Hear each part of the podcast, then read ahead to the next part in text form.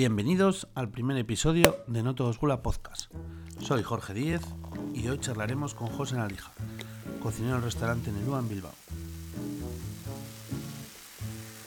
Cuéntanos, José, ¿qué- ¿cómo llegaste al mundo gastronómico? ¿Cómo te dio por ser cocinero? ¿Empezaste joven? Cuéntanos un poquito. Buenas tardes, Jorge. Bueno, la verdad es que es remontar a los 14 años, que tampoco ha pasado tanto tiempo, ¿no? Pero, bueno, es tomar una decisión difícil en una edad difícil eh, y no deja de ser una aventura para mí y una aventura para todos los que la soportaban, ¿no? Todos vivíamos en un, en un pasado muy diferente al que hay hoy en día, con unos escenarios muy diferentes entonces, pues bueno, cuando tienes la suerte de poder estudiar y tomar una decisión de qué estudiar, pues también es una, res- una responsabilidad, ¿no? Yo lo entendía como una responsabilidad, lo primero como un orgullo de que me dieran la oportunidad, de que existiera un sacrificio en casa para poder de alguna manera realizar un sueño y sobre todo no fallar, ¿no? A mí cuando me preguntan en casa, mi aita dice, ¿qué quieres hacer en septiembre? Y le digo, quiero ser cocinero. Me dice, bueno, Estamos, es- es- estamos en medio de, de una temporada en la que hay como muchas fiestas, hay como mucho ajetreo. Entiendo tu entusiasmo, pero hablamos la semana que viene y piensa, reflexiona en torno a esto. Entonces, bueno, dejamos pasar los días y él se pensaba que yo le estaba tomando el pelo. No esperaba esa respuesta, ¿no? Y cuando me vuelve a preguntar, le digo, quiero ser cocinero. Y me dice, ¿por qué quieres ser cocinero? Le digo, quiero ser cocinero porque detrás de un cocinero hay una persona que desinteresadamente se deja la piel para convertir el tiempo de los demás en placer o hacer que esas personas que, que le visitan y acuden al restaurante disfruten indistintamente. Y creo que no hay cosa más bonita en el mundo que aportar felicidad o trabajar en algo que, que, que tu trabajo se pueda convertir en, en felicidad. Pero como un niño de 14 años puede pensar eso? ¿En algún lado habrá visto Bueno, cocinar o qué siente un niño de 14 En aquel, años? en aquel entonces la que cuidaba un poco de la casa y de todo era la mamá que, que era la que cocinaba, todo el mundo trabajaba. O sea, yo soy el pequeño de cuatro hermanos y todo el mundo trabajaba. Entonces ella era la que cocinaba y ella siempre decía una cosa que se me quedaba grabada, que ella tenía el poder de cambiar eh, un mal día y convertirlo en algo bueno a través de lo que es la cocina y que por eso pues le dedicaba mucho tiempo y empeño. Todos conocemos esas amachus que han, o amamas que han cocinado en casa, que son auténticas gestoras, que en el fondo en una economía de guerra, pues de alguna manera nos han hecho a todos vibrar y sacar adelante y disfrutar, etcétera, etcétera. Y ella todos los días y cada día, pues de alguna manera se levantaba con esa ilusión y esas pretensiones. Yo pasaba tiempo con ella, lo primero porque, bueno, era el pequeño y también porque, porque era un trasto y una bomba de relojería. Entonces me tenían que tener en un me tenían que tener cerca en un control visual, ¿no? Entonces, bueno, pues yo pasaba tiempo con ella en la cocina. Creo que eso al final pues te marca, ¿no? Entonces, también es cierto que tomar una decisión con 14 años que Es- más de 20 años hacia adelante en el que estamos, pues siga vigente esto. La razón, a partir de ahí, pues vamos a la escuela de hostelería, de Leyoa, nos apuntamos, me apunta, tal, tal, tal, y lo que me dice, mira, espero que esto no sea un- una chorrada, sé que no lo es, pero te- que te quede claro que lo que se empieza, se acaba. no y se tienes- perder el tiempo. Y tienes una oportunidad de oro y una edad mágica en la que esto. Él me dijo algo que es muy importante. Dice, yo no te, no te puedo ayudar en esta profesión porque la desconozco. Pero vas a contar con todo el apoyo y la confianza de nuestra y, y de tus hermanos y de tu familia. Y esa confianza y ese apoyo es fundamental. Entonces, a partir de ahí, en una profesión dura, Dura. que no están las reglas que hay hoy en día, etcétera, etcétera, pues te va seduciendo, te va enamorando, ¿no? Y yo desde los primeros años trabajé en grandes casas, grandes restaurantes, porque estudiaba, los fines de semana creía que los podía invertir en algo mejor que salir de juerga, aunque tenía mis, mis momentos, ¿no? Pero bueno, pues aprovechaba para hacer stacks, prácticas en diferentes sitios y eso también me, daba un contrapunto frente a lo que vivía en una escuela de hostelería. ¿no? Una escuela de hostelería al final somos muchos alumnos, generas mucha práctica, confianza en ti mismo, que es lo importante, te dan como referencias, pero en verdad cuando, cuando te formas, cuando te, enfrentas al, al, fuego real, ¿no? A la vida real. Y eso, pues bueno, pues una profesión que vas culminando etapas, ¿no? Y al principio, pues como vas descubriendo cosas, cosas y cosas y cosas, cada cosa te va seduciendo y te va enamorando, ¿no? Y todos los días será la oportunidad de saber algo más. A día de hoy sigue siendo exactamente lo mismo, ¿no? Los retos van cambiando, van variando, ¿no? Y yo, pues bueno, pues por esa actitud que tenía y también por ese punto quizás un poco loco y de no tener miedo, sí respeto, ¿eh? Pero no tener miedo, pues estuve en grandes restaurantes, trabajé con, cuando tenía 17 años con Martín, es decir, estuve en el Bulli, estuve en casas que tal. Y eh, claro, y yo decía, yo aquí lo que quiero es, ser útil.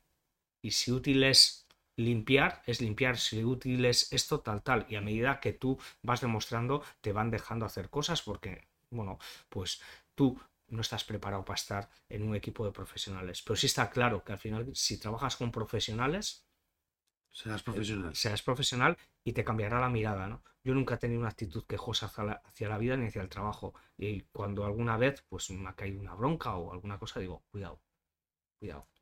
Hay que saber. ¿Qué parte de responsabilidad tengo yo en esto? Nadie se enfada o nadie se queja por esto. Y siempre lo he entendido como, como un gesto de confianza, de decir, hostia, ¿no? Lo he entendido así, ¿no? Y poco a poco. Es más difícil encajar golpes que darlos. Entonces, mm. entonces bueno, pues así, ¿no?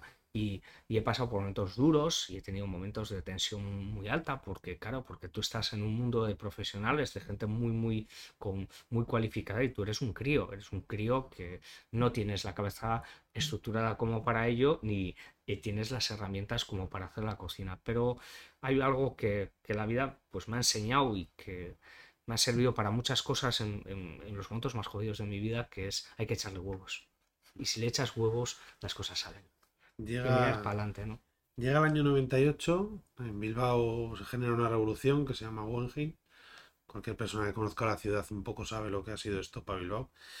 Y a ti te ponen, eh, ¿no? te ponen en la mano un proyecto, entras en Guggenheim a formar parte de un equipo. Y ahí empieza un poco la revolución alija, ¿no?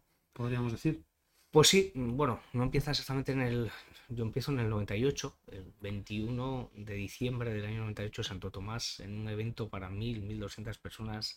Y, y bueno, y yo pues venía aquí porque tenía la suerte de haber trabajado pues con Vicente Arrieta, de conocer a, Andoni Luis, a, a, Martín y de conocerles de las artes. Y bueno, y al final yo venía del Bulli y bueno, pasando por aquí a saludar, pues lo primero que me dijeron, déjate de saludar y vente a ponerte el delantal. Esta es tu casa, ¿no? Y, así fue. Digo, bueno, quiero cogerme una semana, por lo menos para estar con la familia. He pasado bastante tiempo fuera, etcétera, etcétera, y también pues por, pues, por tranquilizarme un poco. Y yo empecé aquí de la manera, yo creo, más baja posible, porque necesitaba comprender una estructura tan grande porque en el fondo el Guggenheim era el epicentro de todo lo que estaba sucediendo en el País Vasco, era un atractivo para lo que era el mundo, pasaba mucha gente, eh, había mucho desorden social y, de la gente, ¿no? Entonces manejar equipos es muy difícil, porque yo sabía cocinar o te podía sacar una partida adelante, llevar una cocina. Bueno, estaba en ese proceso de construcción de todo eso, de, de liderazgo, ¿no? Entonces, bueno, necesitaba comprender todo eso y generar una cosa, la confianza de tener confianza para poder abordar todo ese reto, ¿no? Porque en el Guggenheim en aquella cocina del, restaurante Wengen Bilbao de aquel entonces, pues nosotros damos servicio a un menú del día en la cafetería, una cafetería que pasaba muchísima gente, que, bueno, que eran cientos y miles de personas prácticamente a diario, una barbaridad, ¿no? Entonces, controlar eso solo a nivel de producto, a nivel de personas, era un reto, un restaurante que, que funcionábamos muy bien, porque, bueno, por suerte, pues se funcionaba muy bien, ¿no? Y con gente con con, mucha fuerza, pero a veces con muy poca cabeza, ¿no? Gestionar pues la juventud de la gente, siendo joven, es muy, muy difícil, ¿no? Y esos son mis empieces, ¿no? Ahí, yo creo que el punto importante empieza en el año, el año 2000. Y empieza en el año 2000 y tiene que ver con, una tragedia. Tiene que ver con una tragedia porque yo en el año 2000, el 15 de agosto, pues tengo un accidente. Tengo un accidente, salgo de trabajar de aquí, yo tenía una moto, había quedado con unos amigos en, la, en, esto, en el Peñón. Y bueno, pues entramos allí, estaba yo con, la novia que tenía en aquel entonces y bueno, estábamos tomando algo y el, fin era ir a cenar a, a Ibayondo, eh, a Maruri. Y bueno, pues entra la galerna, esto, lo otro, y digo, bueno, y le digo a la chavala, digo, vete con ellos en el coche y yo voy. Yo nunca llegué. Yo voy en moto. Yo, yo, yo, nunca llegué. Yo nunca llegué.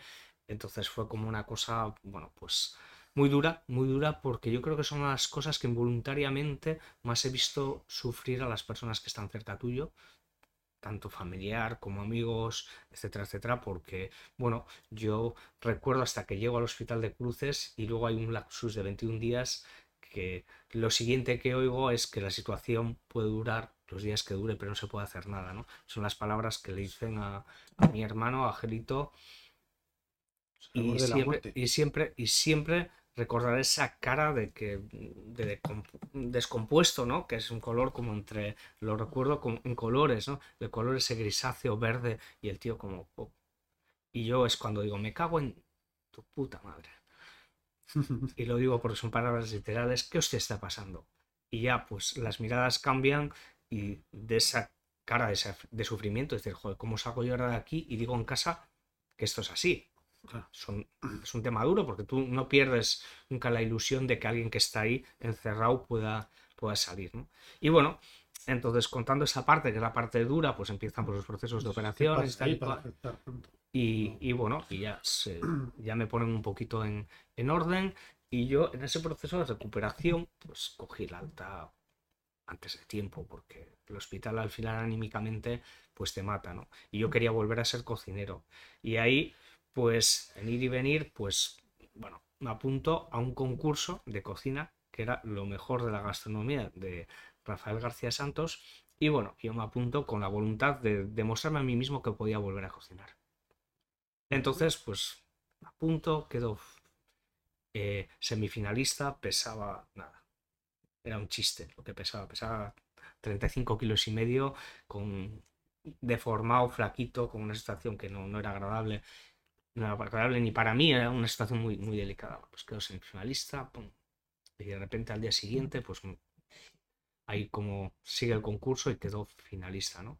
Y yo pues no era consciente de lo que me venía encima, ¿no? Porque en aquel entonces aquel concurso eh, era un potenciador de imagen, de talento, que, era increíble, ¿no? Pues pasas de ser nadie a ser un crío que está en todas las portadas de los países, del país, de los grandes periódicos, de estar en la televisión, de domesticar esa gestión también, que es un, valor añadido o sea, a lo que tú tienes ya, ¿no? Es decir, es decir, de, de, gestionar tu imagen hacia lo que es hacia afuera, ¿no?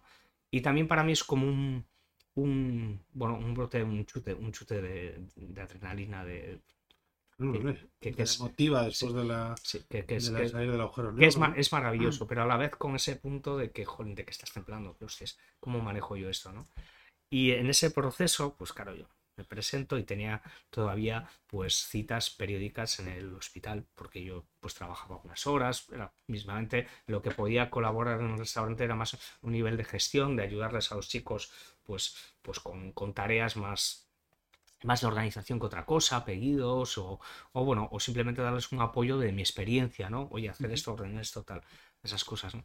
Y me doy cuenta que cuando llego allí me esperan neurocirugía, todos los, jefes de que me habían atendido con el periódico, y digo, va, estos me van a felicitar y no te hagas ilusiones, te va a caer una bronca de puta madre. Así fue. ¿Qué haces tú trabajando que no puedes? Y yo siempre les decía, digo, yo necesito recuperar lo que soy. Y esto es lo que me ha llevado hasta, hasta aquí no puedo perder esa ilusión. ¿Qué años tenías? Yo tenía 20 años en aquel entonces. Entonces, bueno, eh, pues entre ese rifirrafe y que ellos ejercían pues muy bien y siempre han sido muy claros conmigo, digo, bueno, mira, esto está hecho, yo entiendo vuestro enfado, tenéis razón, pero tenéis que entender también mi postura y yo a partir de ahora intentaré respetar las cosas y amoldarme a este proceso que yo evidentemente no soy consciente de lo que me espera, porque, bueno, un, un accidente como el que tuve pues es requiere de su tiempo, ¿no? Y les digo, bueno, tengo una, una sensación de que hay veces que encuentro sabores, hay veces que los pierdo, hay veces que vuelo, hay veces que no. Y me hacen un test muy rápido y ahí pues sucede lo que he contado muchas veces, que tenía pues un porcentaje muy alto, pues estamos hablando entre un 80 y un 90 de pérdida de gusto y de olfato, ¿no? Y, y bueno, y yo que es un poco iluso, ingenuo, y, ingenuo, y les digo, bueno, ¿y esto qué? ¿Cómo, cómo se arregla? Y se miran, yo creo que aquellas miradas me dijeron todo. Le digo, ¿hay alguna fórmula? Y dicen, bueno, puede haber una, que no te la recomendamos, pero en verdad, tú has nacido dos veces, no lo olvides, y tienes mucha suerte. Entonces, la única manera que puedes solucionar esto es echarle huevos y es intentando volver a memorizar y aprender todo. Volver a reeducar un poco el gusto del sentido, que en tu caso, pues al final tienes cierta habilidad, pero me dejaron bien claro que garantía es cero. Bueno, pues así estuve, estuve dos años y medio aproximadamente en estas, viviendo esta situación y pues bueno, poco a poco pues iba teniendo como más estímulos y percepciones pues de lo que era el, gusto, el olfato hasta que finalmente pues está activa, está activa que mucha gente me pregunta y dice ¿cómo lo has hecho? digo pues mira, yo en esto reconozco que he trabajado mucho pero sin, sin una garantía final como todas las cosas que hacemos en la vida, ¿no? Porque en el fondo eh, ese trabajo pues te, sirve, te sirve lo primero para divertirte, para aprender, pero en este caso podría ser una doble frustración si no, no hubiera sabido cómo salir. A día de hoy, dos años y pico, dos, años y medio, tres años después, yo estaba al 100% en esas características y ya prácticamente en, con una forma física ya más saludable de la que había, de la que había pasado. Y mientras tanto, tu padre que te había visto casi morir, de repente te ve ganar un concurso. ¿Cómo llevaban todo eso en casa? Sabían que eres un insensato, o sea, no quieres descansar. Pues mira, yo nunca, nunca, nunca, nunca lo he preguntado. Pero por cómo son, por cómo era mi padre, cómo es mi, mi, madre, eh, puedo decir que ellos lo llevaban con, con mucho respeto y con mucho miedo pero eh, con mucho orgullo, que era el que vivían ellos. En casa con orgullo, entre los suyos con orgullo, pero con mucho respeto. Con mucho respeto porque, porque todos sabemos que la envidia es un mal aliado, ¿no? Entonces, bueno, ellos tenían pues mucho respeto a esa parte y a esa gestión, llamémosle, de la fama, de estar ahí, de haber triunfado, porque también ellos pues dicen, otra gente no ha triunfado. Y tú, en una misma calle, hay gente que ha triunfado y hay otra gente que no ha triunfado en la vida, un mismo portal, ¿no? Y dices, uff, eh, cuidado con esto. Hay que mantenerlo con serenidad. Y es lo que han hecho siempre. Y luego sí es cierto que a puerta cerrada y cuando se acerca un, un amigo, una persona de confianza y tal, le preguntan, pues le sale, le sale la sonrisa, la lágrima y, y la ironía, ¿no? que es la que nos ha caracterizado siempre ¿no? en estos casos. Me imagino que a partir de ahí se empieza a gestar el embrión de lo que soy Nerúa, ¿no? bueno, yo, empiezo, yo empiezo, yo empiezo con algo que es primero definir el estilo de cocina que quieres hacer, que es muy importante porque en el fondo tienes que hacer una cocina que te guste a ti, que te haga feliz y que te permita que un proyecto siga adelante. Es así. O sea, rentable. Y había una cosa que yo tenía claro que digo, lo primero no puede ser uno más te tienes que diferenciar en algo. En aquellos momentos la cocina era muy homogénea, todo el mundo hacía lo mismo. Y había no, no era la época de las especificaciones. Eh, Bilbao era muy clásico en aquel entonces, ¿no? Todavía, entonces había una... ¿Pero el escenario global? El escenario global, luego posiblemente vienen más las especificaciones, la cocina esta denominada molecular, que, odio la palabra, por cierto, una cocina como creativa, una cocina basada en la investigación, que eso empezaba a germinar en aquel momento, o sea, es decir, el, efecto importante son 10 años más, más adelante. es decir, pero bueno, en aquel momento yo hablando de la ubicación de Bilbao, Bilbao era una ciudad clásica, una ciudad que tenía un motor industrial muy desarrollado y gastronómico muy ad hoc para la demanda social, porque la gastronomía siempre ha tenido que ver con la, con la respuesta social. Totalmente. Entonces, es decir, eh, y, va muy en esa línea, ¿no? Estamos en, el 2000 más o menos. En, esa, línea de, clasicismo y, demás. Entonces, bueno, yo, quería desmarcarme, quería desmarcarme de dos líneas. Una, que era la del asador, ese concepto de restaurante más rústico, eh, de producto, etcétera, etcétera, por, por orientar, ¿no? Para que le pongamos un poco todo cara, todos cara. A, y luego había otra cocina que era esa cocina tradicional con una influencia, en muchos casos, eh, francesa, que era la que marcaba, y luego estaba la línea, que era un poco más sutil, la nueva cocina vasca, ¿no? que estaba principalmente más desarrollada en la zona de Guipúzcoa que en Vizcaya. En Vizcaya había pocos, pocos cocineros que desarrollarían eso. Entonces yo pensaba, digo, bueno, pues a fin un poco a todo eso era diferenciarme. Yo en aquel momento empezaba a hacer una cocina en la que los vegetales tenían mucha presencia, porque en las cartas históricamente no había vegetales. Claro, la única composición de vegetales que podías encontrar era la menestra, que se, hacía como se hacía, y los espárragos que se hacían como se hacían. Vizcaya ¿no? era tierra de vegetales, ¿no? Nunca ha sido tierra de vegetales. Entonces, bueno, pues digo, bueno, ahí hay un trabajo, un elemento diferenciador. Y luego también, pues, enfocar las cosas en algo que a mí siempre me ha, me ha entusiasmado y que tiene que ver con lo que a mí me ha pasado, que es el sabor. Yo he perdido el sabor, necesitaba sabor. Y necesitaba olor, y necesitaba textura.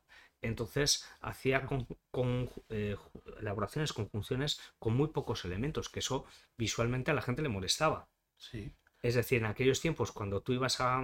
te sentabas en la mesa y te encontrabas pues una berenjena con un yogur de aceite de oliva, decías, coño, este chaval ha perdido la cabeza. Luego lo probabas y había gente que te lo aceptaba y había gente que no te lo aceptaba, ¿no?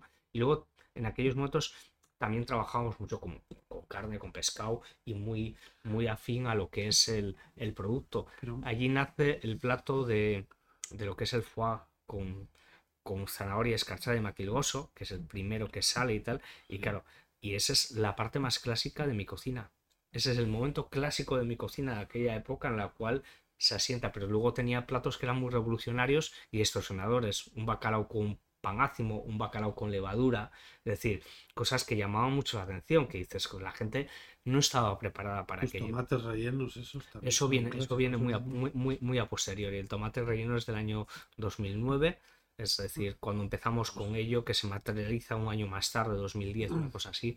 Entonces, pre a eso. Hay una década, hay, una década en cocina es mucho tiempo. Pre a eso hay una, una, una historia. Mira, y es que ahora mismo me lo estoy estudiando porque, bueno, pues son 25 años los que llevo en el Guggenheim y este verano le voy a dedicar todo el tiempo a, a trabajar un poco en analizarme y ver cuáles son las características que yo he ido marcando los diferentes Lo que es muy curioso, me estás hablando del año 2000, está llegando a la alta gastronomía, que luego hablaremos de eso, la verdura, y tú la estás dando una vuelta otra vez, está retrocediendo otra vez. Sí, yo en el fondo, Josean es muina, ¿no? Es la palabra que, define mi cocina, ¿no? Que es núcleo, meollo, esencia, alma. Y yo siempre que, que, miro y pienso en la cocina hay como diferentes ejes. Lo primero hay es temporada. Productos que los relacionas siempre con un, territorio del país, ¿no? Una parte del país. Eh, luego hay un sabor muy vinculado a nuestra cultura, ¿no? Luego siempre hay salsa, siempre hay una técnica que respalda y que dices, jolín, es una técnica como muy personalizada en los productos y eh, y luego hay jugos, caldos, hay sabor, hay ligereza, ¿no? Y ese es un poco el conjunto de la, de la cocina que, que, esto. Hay aventura, hay sorpresa, hay provocación, que la provocación con el tiempo de los años ha pasado más desapercibida. ¿Por qué? Porque la gente está más acostumbrada a probar cosas, ¿no? Entonces, pero lo que nunca ha dejado de ser es temporada, técnica, producto, territorio, ha habido ciertos momentos que los cocineros solo provocaban, ¿no? Y, se les olvidaba el sabor y provocaban, pero no había sabor. Y esencia. Yo, yo creo que a ver, se puede provocar de muchas maneras, pero el humor, el humor no deja de ser más una provocación. Ser humor inteligente es complicado. Muy complicado. O sea, eh, todos a veces intentamos contar un chiste y dices, coño, si lo he contado igual que, que Pachi, pero, con Pachi se destronan, pero conmigo no. pues el humor. Yo soy de esos. El humor, el humor. no graciosos. El, el, humor es un poco lo mismo que la cocina, ¿no? Hay gente que sabe contar el chiste, sabe el momento para contar el chiste y sabe contar algo que te va a hacer reír, pero que no te va a molestar.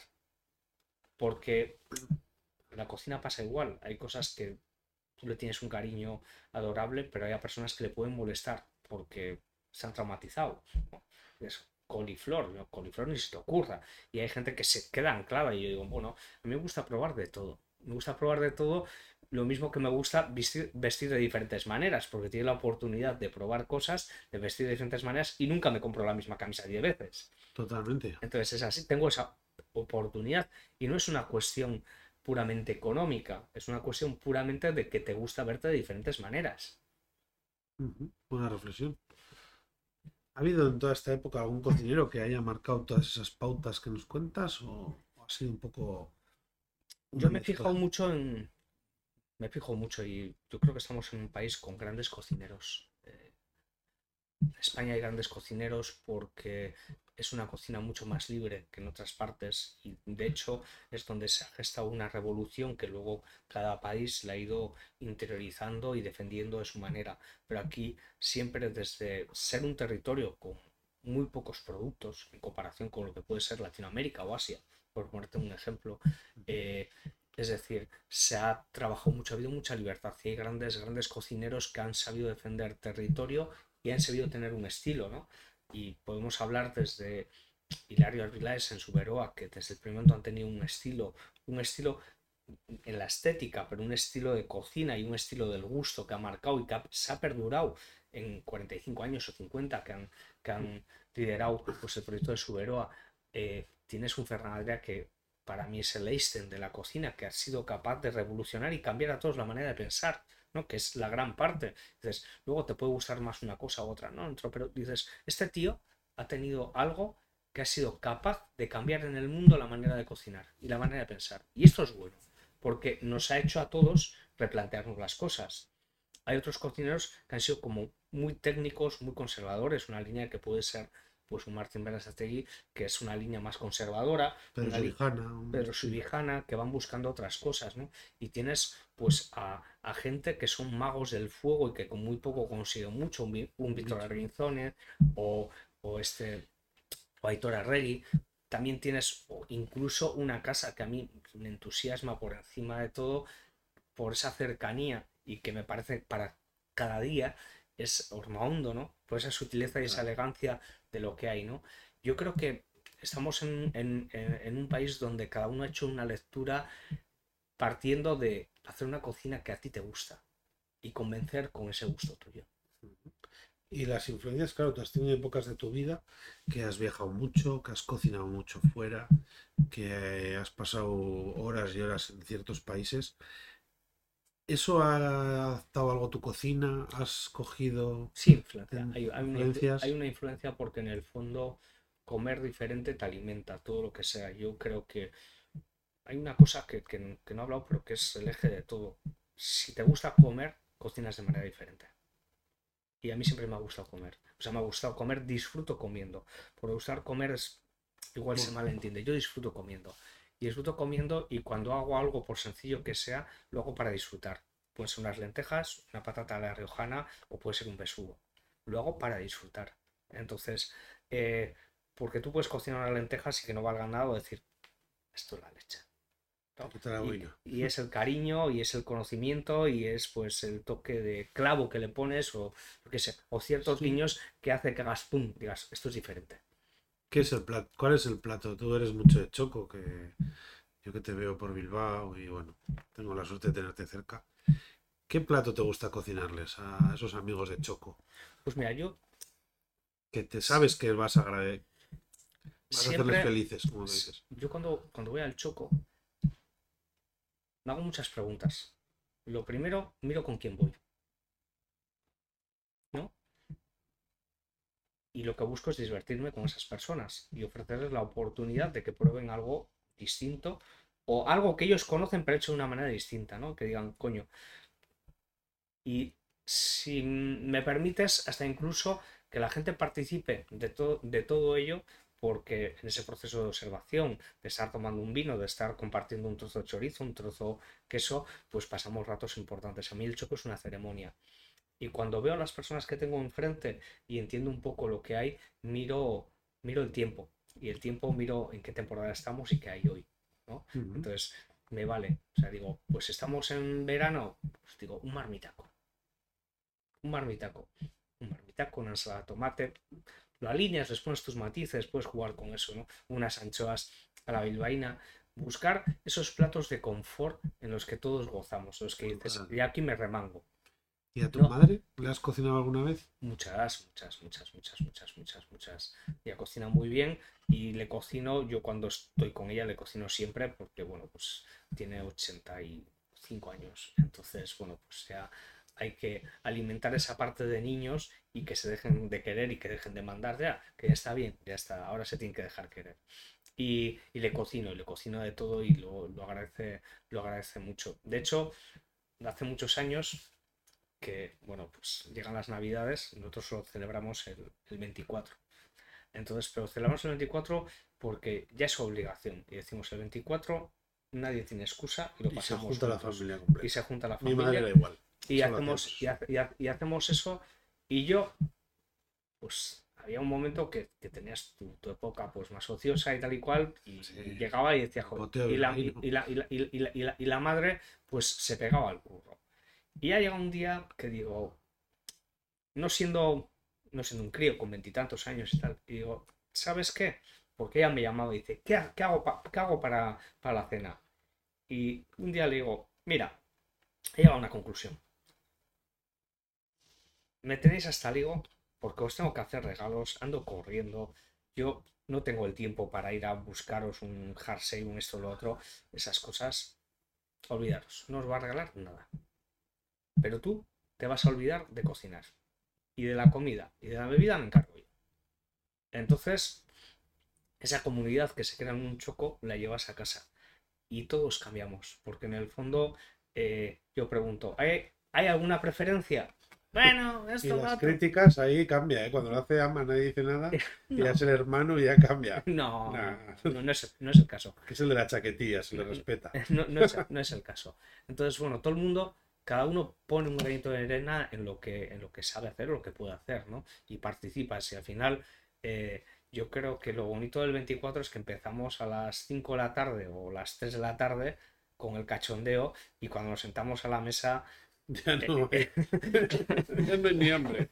Entonces eso, y es, y, es, y es lo bonito. Y creo que es el mejor regalo que yo le puedo hacer a un amigo, es quitarle la presión y la responsabilidad de hacer algo con lo que yo disfruto y que sé que, bueno, que es algo en lo que, bueno, que, creo que me defiendo. Algún plato no se te dará bien y te gustará que te cocinen algún plato. Todos tenemos algún plato.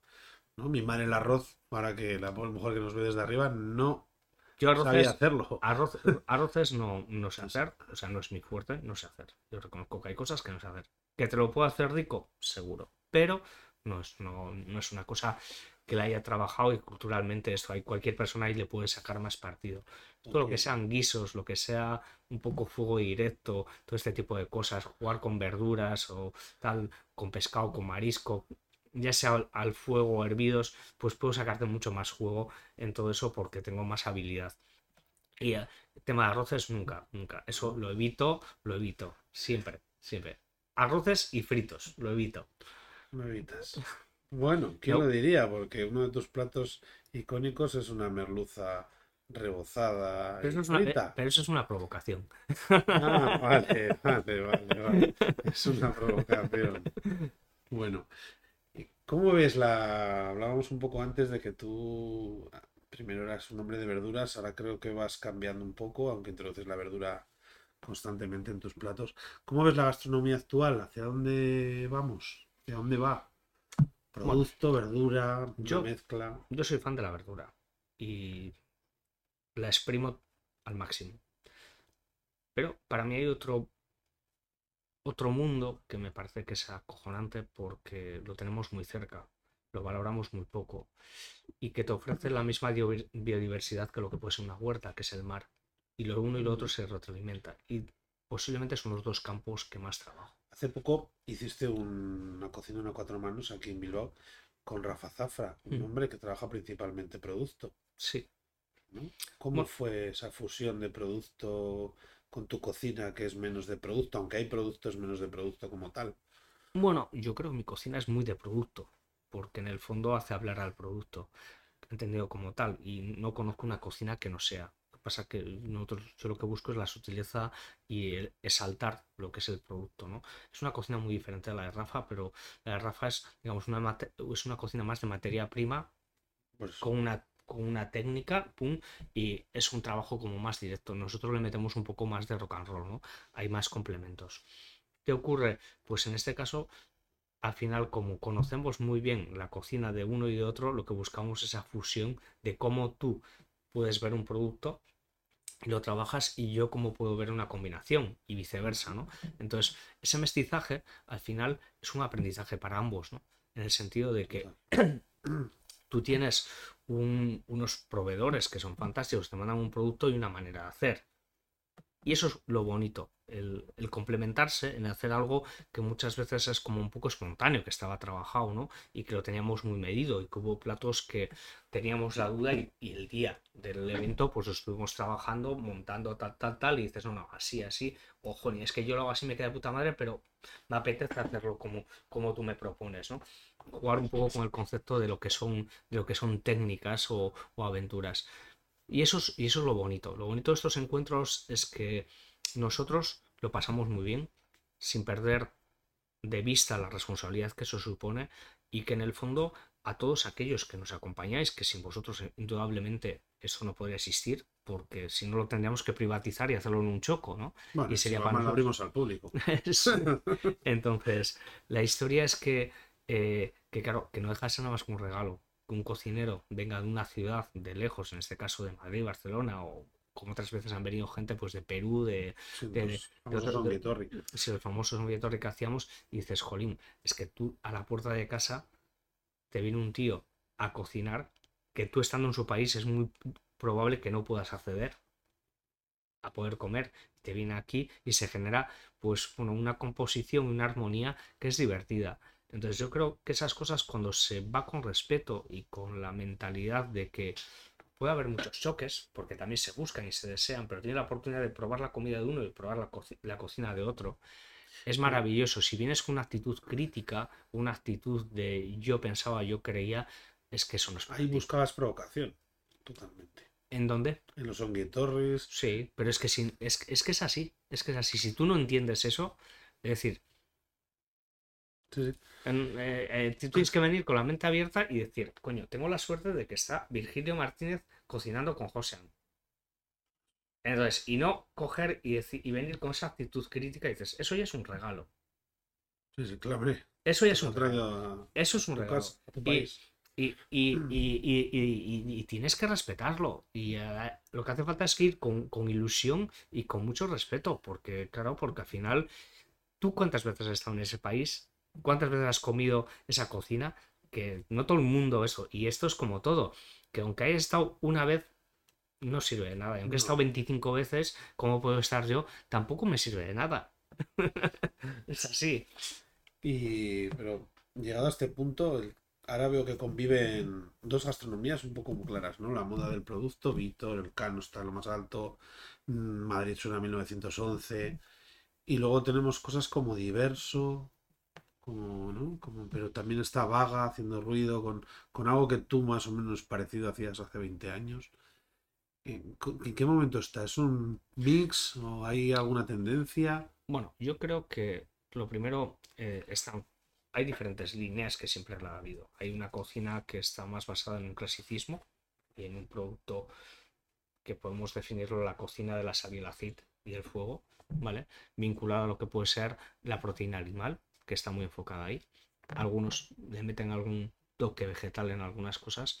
Luego tienes una cocina que es una cocina fusión de diferentes técnicas, diferentes sabores, conjugados con los productos eh, nacionales o locales.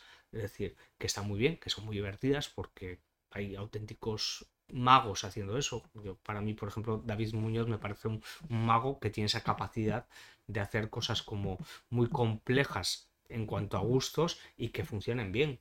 Y tienes, y, tienes habilidad. Hay mucha gente que no sabe hacerlo. Yo no sabría hacerlo. Lo que él hace y le admiro y me parece pues una suerte que esté ahí, ¿no? Y, y le tengo mucho respeto.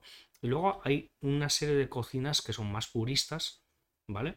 Que tienen que ver más con, el producto, con esa vinculación a lo que puede ser el territorio, la temporada, pues la simpleza en cuanto a producto y esa elegancia, que yo creo que es lo que más está empezando a aflorar ahora mismo. Es decir, esa cocina que yo empecé a hacer en el año 2000, ahora es la cocina que está de moda en el mundo. Eh, muy pocos elementos en un plato, productos muy marcados, eh, con toques con, toques con toques muy, muy medidos pues bueno cada, uno bajo, bajo sus, gustos. Y luego hay otra parte de la cocina que yo es en la que cada vez estoy más trabajando que tiene que ver con ese estilo mío primario que es el que me diferencia ¿no? esa, esa muiña existencia eh, buscando diversión porque es que en el fondo creo que uno de los componentes importantes de un, restaurante es que te tiene que mantener despierto el rato que estás y tienen que pasar cosas que, con las que te diviertas, ¿no? Y hace falta muy poco para romper eso. Te digo porque yo siempre he sido muy austero a la hora de ser los servicios, como, muchos como mucho protocolo. Y me doy cuenta que sacando esa parte canalla que llevo dentro y manifestándola en, la, en, la, mesa, pues conseguimos hacer cosas eh, más empáticas, más agradables y que la gente se divierta, ¿no?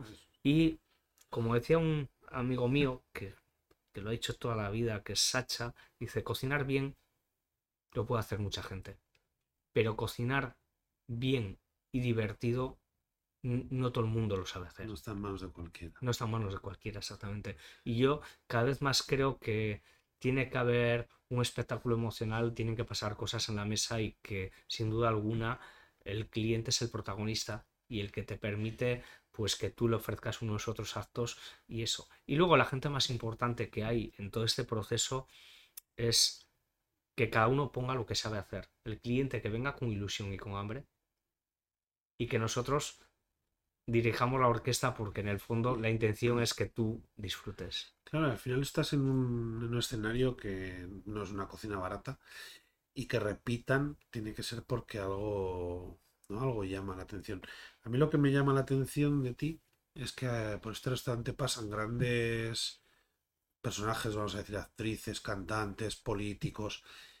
Tienen la oportunidad de que igual viajan a esta ciudad cada mucho tiempo y vuelven a Nerúa. ¿Qué les das? ¿Qué pues crees que les das? Pues yo creo que tiene más que ver con mi parte personal que con la cocina. Sí, ¿eh? Sí, creo que sí.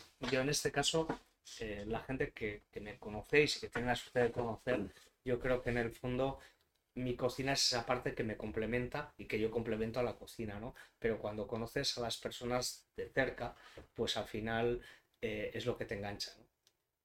Y siempre me ha surgido la duda si a mí, pues soy una persona querida, ¿eh? O sea, desde mi punto de vista, se me quiere más como persona o como cocinero. Como cocinero. Y no lo sé, no lo sé. Posiblemente lo uno lleva al otro, lo otro lo lleva al otro, pero bueno, yo de alguna manera lo que me gusta en estos casos, que la gente se acuerde y que te tenga cariño y que venga y que, jolín, de vez en cuando gente muy ocupada, ¿qué pasa, pillín? te, te un toque a ver cómo estás. Claro, porque eres un cocinero, una estrella Michelin, tres soles del sol, ya no sé en qué puesto estás en la, en la ya no sé en McCarthy, porque ya no sé cuál va a ser la siguiente, esto es una lluvia de guías. ¿Qué, ¿Cómo ves este tema de las guías? ¿El Wenheim te ayuda a traer la gente? ¿Todavía no he oído las guías? ¿Es una mezcla? Jorge, yo eh, aceptándome mucho todo, porque creo que tengo cordura, sensatez y, y bueno, y, pienso en todo eso. Eh, como llevo tantos años viviendo, conviviendo con toda esta situación, te puedo decir que estoy en el momento más bonito de mi vida, porque hago lo que quiero como me gusta y tengo la respuesta más bonita del mundo, que es que el restaurante funciona muy bien y que tengo un equipo que está ilusionado, ¿no? Y eso me da mucha confianza para seguir haciendo cosas. Y muchas veces, mirando hacia el pasado, dice, ¿cuánto me pesa todo esto y cuánto me aporta, ¿no? Y como le hice el, el árbol al pájaro, para lo que me pesas, da igual que te poses o no. Y hoy en día y siempre los que cambiamos el rumbo y la dirección de las cosas somos las personas. Está claro que tiene que haber guías, que tiene que haber listas, que tiene que haber de todo. Pero muchas veces todo esto te desvía tanto de lo que tú eres, de lo que tú haces, que te puede hacer alguna vez muy feliz, pero muchas infeliz. Entonces, cuando lo, has, cuando lo has vivido, lo has pasado, dices, yo lo que quiero es disfrutar. Sí, ser feliz cada mañana, ¿verdad? Y bueno, igual un cocinero cada mañana y cuando sale del servicio debe ser feliz. No, durante el servicio. Si no eres feliz durante el servicio. Pero bueno, salir del servicio y decir, ha sido un buen día. ¿No? Eso habrá servicios más cabrones que otros. Bueno, sí. Somos personas. Sí, pero ¿sabes lo que pasa? Que yo siempre, cuando las horas se esfuercen, siempre me hago la misma pregunta. ¿Qué ha pasado? ¿Por qué? Ah, no, es que hemos venido un poco despistados. Es que. es que hemos metido la primera cuando tenemos que haber metido la tercera. Es que y cuando algo se enquista es porque te has saltado pequeñas normas o te han dado las luces y no las has visto bien y, eso, y es por eso. Y luego que dices, bueno, hay clientes que la inmensa mayoría son maravillosos y hay otros que son muy complicados. Cuando se te enquista uno, porque somos personas y tú tienes un, hombre, pues tienes días sí, el comensal también tiene días. Y tiene días, entonces esto. En este caso, yo siempre digo que el, éxito de, esto, una obra de teatro que vayas a ver o de cualquier cosa, está en el 50%. 50% que es la confianza y la ilusión que tú pones por ir, ¿no? Y que el, el que tienes al otro lado esté dando el 100% de cómo esté ese día. Mi abuelo decía que la vida es 50% suerte y 50% disciplina. Quizás los servicios sean así. Sí, son más disciplina que suerte, pero. bueno, pues yo creo, José, que nos vamos a ir despidiendo. Ha sido un placer tenerte, es un placer charlar contigo, conocerte más en profundidad y ver un poco los puntos de vista. Muchas gracias por esta charla. Me has hecho pensar, me has hecho recordar casi me haces llorar porque sí, momentos, sí. han sido momentos que, que me tocan mucho la, la beta, pero más, más hecho ilusionarme y recordar cosas bonitas. Gracias por. Gracias.